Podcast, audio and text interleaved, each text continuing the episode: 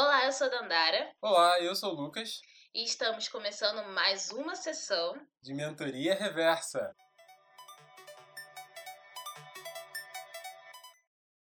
Ah, que bom. É, Bom, essa semana foi corrida, né? Com... Bom, a gente ainda tá aqui gravando em época de corona, então tá tudo ainda um pouco confuso, meio corrido. É, é a vida que temos.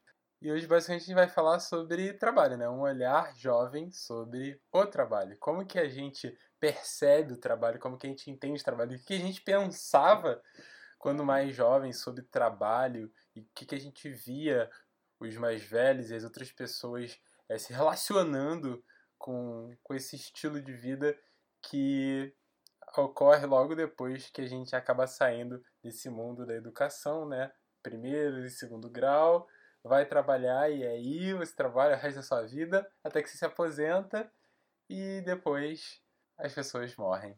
Bom, eu acho que em momentos de, de coronavírus, falar sobre jovem no mercado de trabalho é algo realmente muito latente. É, esse vírus, essa nova doença, né, fez com que, que vários conceitos, vários princípios que a gente tinha sobre como seguir uma carreira, como ter um, um trabalho estável ou não, isso se rearranjou. As nossas relações sociais, as nossas né, relações interpessoais, elas se rearranjaram muito. Então, assim, é um marco histórico.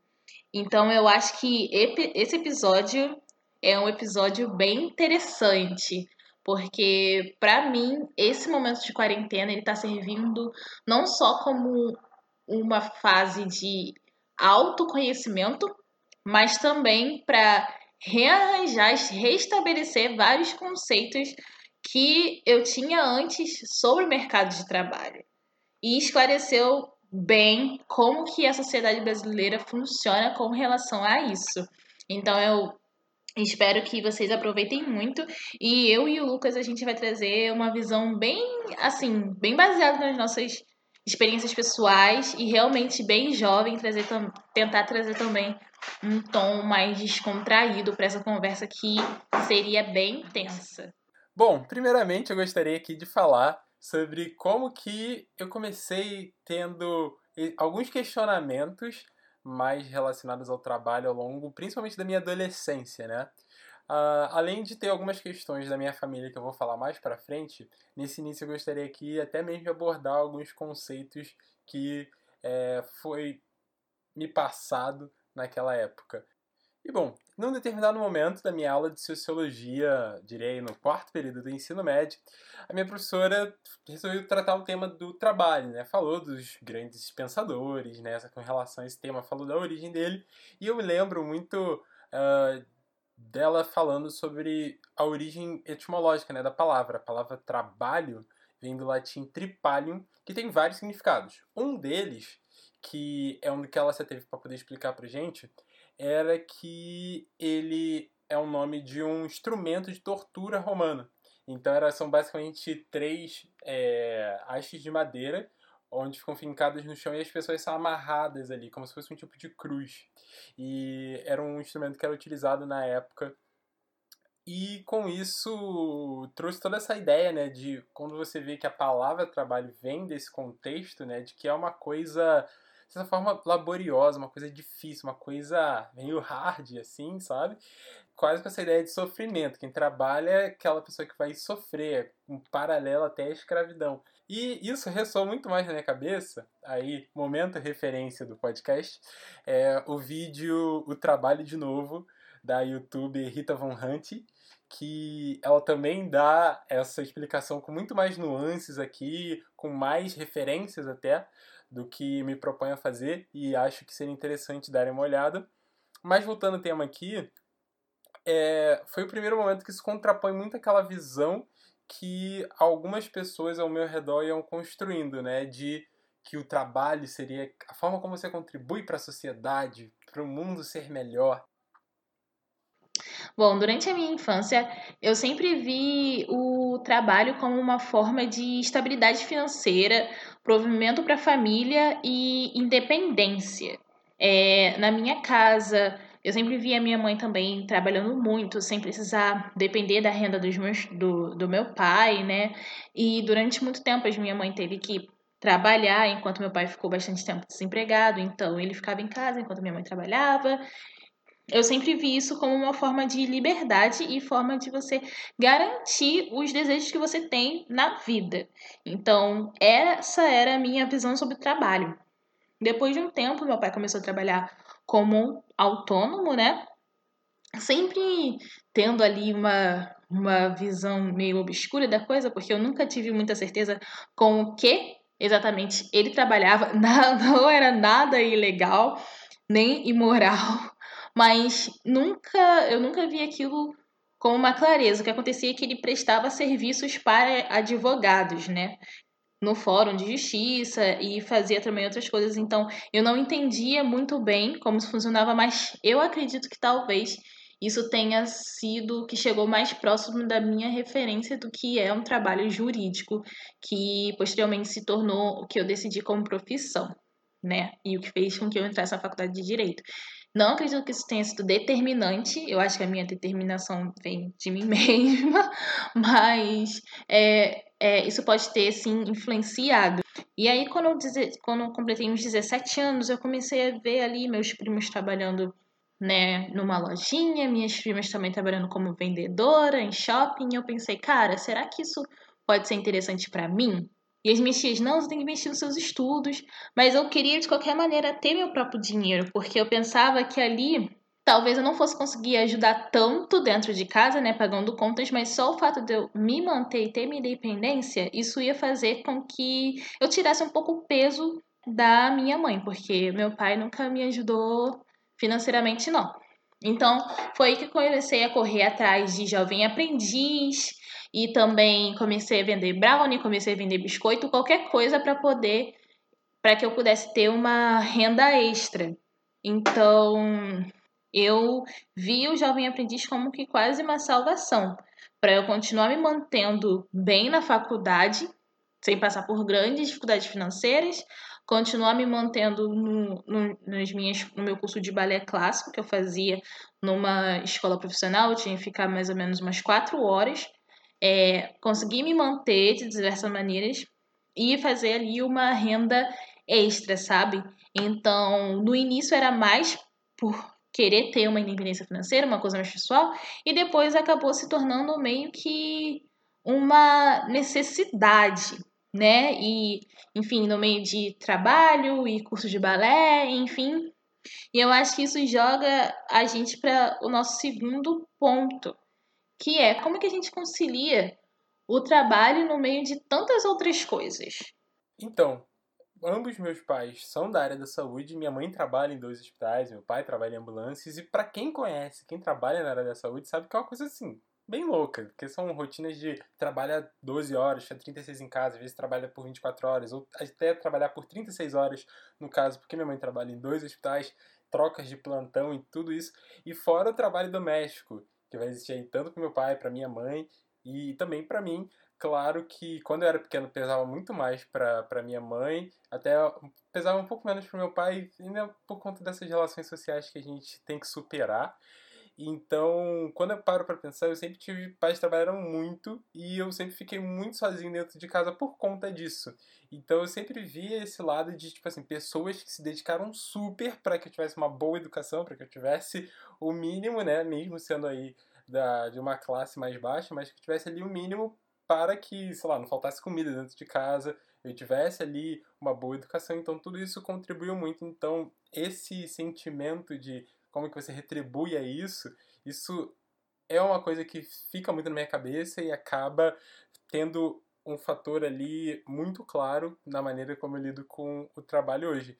E vamos lá, falando mais do presente, né? A minha, a minha conciliação de trabalho, ela é complicada, e aí eu vou dar uma segunda referência aqui para vocês, que é a Lui Ponto, que também é youtuber, e tem uma frase dela que eu acho muito boa, quando ela fala assim, cara, às vezes eu fico cansada de trabalhar. E quando eu paro para pensar nas minhas horas, não necessariamente eu estive fazendo alguma coisa fisicamente, escrevendo um roteiro, ou gravando, ou fazendo alguma coisa, sabe? foi, às vezes, simplesmente na minha cabeça. Minha, eu fiquei trabalhando tanto na minha cabeça, imaginando o cenário, pensando coisas, o que, que eu vou fazer, o que, que eu vou chamar e não sei o quê, que eu já estava cansada para o momento que eu fui trabalhar. E às vezes eu falo assim, nossa, foi seu trabalho, mas aí depois eu olho para as minhas horas e vejo que foi muito menos. E quando ela fala sobre isso, eu me identifico super com isso, porque eu sou essa pessoa também. Então minha conciliação com o trabalho já pode, não sei se está errada ou tá certo, mas ela já é confusa por conta dessa ideia de acordou de manhã, já está pensando numa coisa, o que eu vou implementar, uma classe, está pensando numa variável, está pensando num projeto, num programa a fazer, e e isso tudo acaba influenciando. Não, sim, e eu fico pensando como isso deve se dar para as pessoas que têm ansiedade, né? Porque aí essa, essa coisa toda da mente continuar trabalhando enquanto você não quer que ela trabalhe mais, isso se multiplica dez vezes mais, então tudo se torna muito mais cansativo. E isso é verdade, o trabalho mental ele deve ser considerado né, enquanto, principalmente nos trabalhos criativos, né, quando a gente fala de youtuber ou até mesmo esse podcast, por exemplo. Enfim, eu sou uma pessoa muito múltipla, então, na minha visão de trabalho, eu não só posso, como eu devo dar a oportunidade de conciliar com todas as outras coisas que eu faço. Mas eu tenho que saber qual é a minha prioridade organizá-las e a hora de tomar uma de... e na hora de tomar uma decisão eu tenho que analisar como é que eu vou lidar com aquilo tudo. É, quando eu entrei para quando eu passei na verdade um processo seletivo para a bolsa nessa escola de dança que era uma das melhores do, do Brasil e eu queria muito estudar lá, eu pensei isso é uma coisa que eu quero, é uma, é, um, é uma prioridade e eu preciso conciliar ela. Nesse, naquele ano eu tinha conseguido o Jovem Aprendiz na Globo, que para mim foi uma grande conquista, foi uma experiência incrível que mudou minha vida. É, porque não foi um jovem aprendiz que eu somente ia e fazia atividades administrativas. Não, eu conhecia a empresa, meu trabalho era valorizado e eu fazia coisas que estavam além das minhas funções e eu gostava de fazer aquilo, sabe?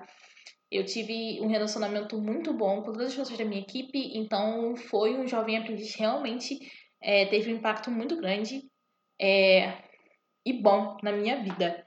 Então eu conquistei a bolsa, eu conquistei o jovem aprendiz e eu passei na faculdade.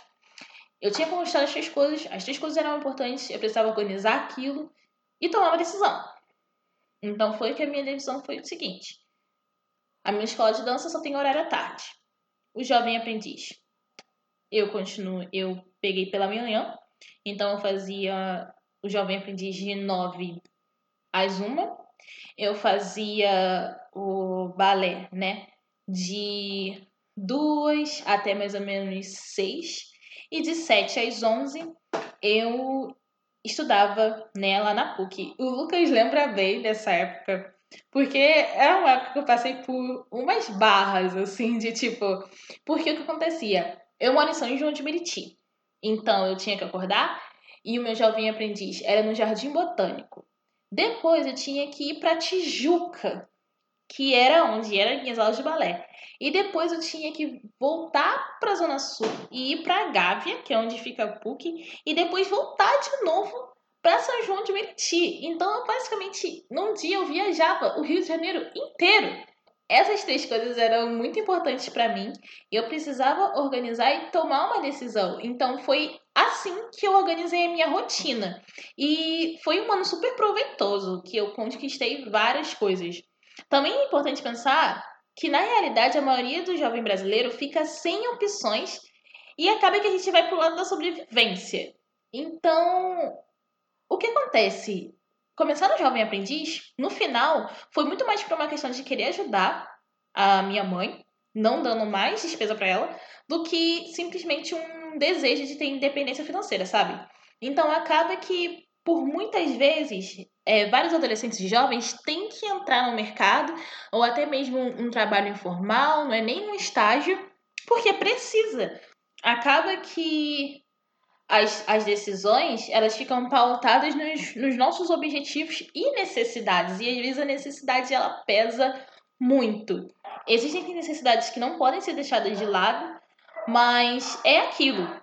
De acordo com os nossos objetivos, né, e a gente também ser bem carinhoso com conosco, né, não colocar muito peso sobre nós e entender que cada pessoa tem seu tempo, como a gente pode organizar isso para não se frustrar ou não se sobrecarregar? Porque a minha rotina sempre foi muito pesada, mas eu estava feliz com o que eu estava fazendo. Aquilo foi uma coisa programada e não fez mal para mim. Então, dentro daquilo que a gente pode fazer, como a gente pode cuidar da gente, sabe? Eu acho que é isso. É, eu acho sempre engraçado toda vez que a Dora fala dessa vida triangular que ela levava de Baixada, Zona Sul, Zona Norte que todas essas histórias eu acho sempre extremamente louco. Então, seguindo, tem dois outros pontos aqui que eu gostaria de falar. Um deles entra nessa questão do empreendedorismo, né? Que já é um assunto assim, que a gente já precisaria até separar um episódio só para falar mais sobre isso e também trazer convidados para poderem ter até mais propriedade de fala, seria bem legal. Uh, mas é, toda vez que eu paro pra pensar nisso, eu fico imaginando o quão difícil, e também até mesmo pra gente, né, porque algumas experiências menores ali, só iniciais dentro disso, já é muito você, difícil você separar o tempo que você trabalha, ainda mais se você faz alguma coisa dentro de casa, ainda mais nesse momento agora de home office, por conta de coronavírus, é, eu fico imaginando um rolê de dificuldade para ter toda essa nova organização e até mesmo dentro desse momento, né, como a gente falou no início, você está trabalhando efetivamente, mas você está pensando no trabalho e como que está afetando as suas relações sociais e pessoais. E um segundo ponto também que a Danara falou nessa questão de estudar na PUC, como que isso afetava, é, eu trago até um outro lado aqui, de embora tenha toda essa questão de ah, sou um estudante, tenho que estudar e tenho que conciliar isso junto com o trabalho que eu faço, junto com as coisas pessoais e projetos pessoais que acabo me envolvendo, é, uma coisa que eu acho interessante falar aqui do ponto de vista da PUC, acaba que eles têm muito apoio, né? Um apoio que às vezes outras universidades aqui no Rio de Janeiro acabam não tendo pelos amigos que eu tenho e a gente conversa um pouco sobre isso. Por exemplo, a PUC tem um sistema junto com outras psicopedagogas para auxiliarem aos alunos, principalmente alunos da engenharia. Tem também a orientação psicológica que é fundamental. Fazer terapia recomendo para todo mundo. E outra coisa também que é a orientação profissional que existe dentro da PUC também, que é um outro programa extremamente rico para você experimentar a ideia de autoconhecimento, ter alguém ali para poder tá olhando suas metas junto contigo, tá te acompanhando, identificando o que, que você pensa sobre carreira mais para frente, estarem olhando o que, que você anda fazendo no seu presente e também fazer essa linha aí para projetar um futuro. Tudo isso acaba ajudando muito, são pontos de apoio extremamente fortes, fora ter um coletivo, fora os amigos também que acabam te ajudando nesse momento, mas assim, de forma institucional, isso faz uma diferença enorme quando eu penso como que eu vou conciliar todas essas coisas que me envolvem.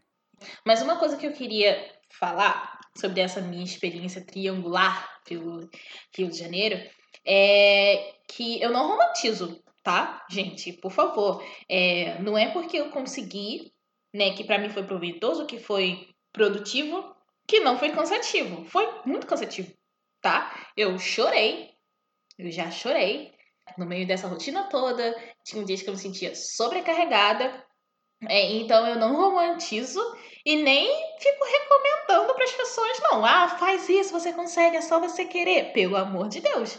Eu entendi que o meu corpo é, e também aonde eu queria chegar suportava aquilo, sabe? Então cada pessoa tem seu momento, cada pessoa tem que se entender, né? E nada de ficar romantizando e nem se comparando com a, a rotina e os objetivos de outras pessoas, assim, só deixar isso bem claro. Sim, é muito importante ter tocado nesse ponto, que isso lembra... Comentário rápido aqui. Eu, dias eu tava tendo uma conversa com um amigo meu que eu falei, poxa, cara, eu tô precisando que você me mande uma foto sua mini bio, que eu tenho que fazer uma divulgação, que ele vai fazer uma palestra, e a gente tá organizando isso. E aí, nisso ele, beleza, te mando. Aí acabou que um dia ele não mandou, porque ele falou, poxa, eu tava até 3 horas da manhã fazendo um contrato, porque vai ter uma empresa que vai refazer todo o contrato com os trabalhadores por conta dessa questão do coronavírus. E ele falou, pô, fiquei até tipo, 3, 4 horas da manhã. Aí nisso, e ele é uma pessoa assim que todo mundo do grupo tem uma admiração enorme por ele. E aí eu falei assim, cara, eu não quero encorajar esse tipo de comportamento nem nada, mas dá um certo orgulho de ver que você está se mobilizando nesse momento para poder auxiliar empresas e tudo mais, mas de forma alguma eu quero fazer aqui a ode ao trabalho enquanto eles dormem, estude enquanto eles se divertem, nada disso. E aí ele falou assim, não, realmente, eu também não faço muito isso, não, não gosto que os meus outros companheiros de escritório de advocacia também façam esse tipo de coisa. E, e, e, assim, acho que aqui nesse podcast também é, é uma mensagem que é muito bom salientar. Não é essa visão de passar que todo mundo está trabalhando e eu deveria ficar com essa ideia de que a pessoa que está ouvindo deveria fazer mais ou está fazendo de menos e ficar com algumas noias por conta disso. É entender o seu tempo e saber como que tudo se encaixa no seu perfil, na sua vida. Jamais faça esse tipo de comparação. É muito importante tudo isso que a Dandara falou. Bom, fazendo aqui um adendo à fala da Dandara, eu também gostaria muito de comentar um ponto dentro dessa relação toda com a pandemia, que é o pessoal da área de cultura, né? O pessoal da área de eventos e como que isso acaba impactando extremamente eles, porque tinham vários jovens pessoas, quando a Dandara falou, designers, pessoas da área da parte artística envolvidas em várias coisas no cenário desses e agora não, não tem mais com que essas pessoas trabalhar nesse momento. Então, todo o processo dessas pessoas agora em buscarem como que vão se realocar em outras funções e também se retornar, como que isso vai ser reaquecido. Isso foi um ponto que foi muito discutido lá no podcast do Angu de Grilo, que eu recomendo a todo mundo assistir também. É, é uma situação assim que ela é bem preocupante, principalmente para essas pessoas que estavam vendo que trabalhar no, do jeito mais estável, né? essa ideia de estabilidade estava mudando muito com relação à geração passada. Então você que é da geração X ou Baby Boomer acaba tendo uma visão muito diferente de quem é da Y e da geração Z. E talvez isso acabe mudando, né? Como que a gente vai pensar esse futuro? A gente vai voltar a essa ideia da estabilidade, do emprego certinho, onde eu fico 20 anos, porque aí tem mais é, segurança. Então, isso leva a gente a repensar muita coisa como sociedade, como geração, e isso acaba tendo impactos extraordinários, que é como impactos que tiveram lá nos Estados Unidos na crise de 29, impactos que tiveram no pós-guerra. Então, todos esses grandes eventos acabam tendo assim um impacto enorme de como que a gente repensa os próximos anos. E, bom, acho que aqui a gente encerra esse papo de hoje. Gostaria de deixar aí algumas reflexões para que você nos mande, para que você é, comente sobre isso nas nossas redes, né? Reforçando essa participação de vocês que é extremamente necessária para a gente fazer essa mentoria ser um bate-papo, porque realmente não é só a gente passando uma visão e vocês nos ouvindo, a gente quer essa troca. E é bom a gente pensar como que vocês estão conciliando o trabalho e estão vendo isso no dia a dia de vocês. É isso. As nossas redes sociais são e-mail mentoriareversacast@gmail.com, Twitter mentoria reversa, Instagram mentoria reversa. Até a próxima sessão e tchau a todos.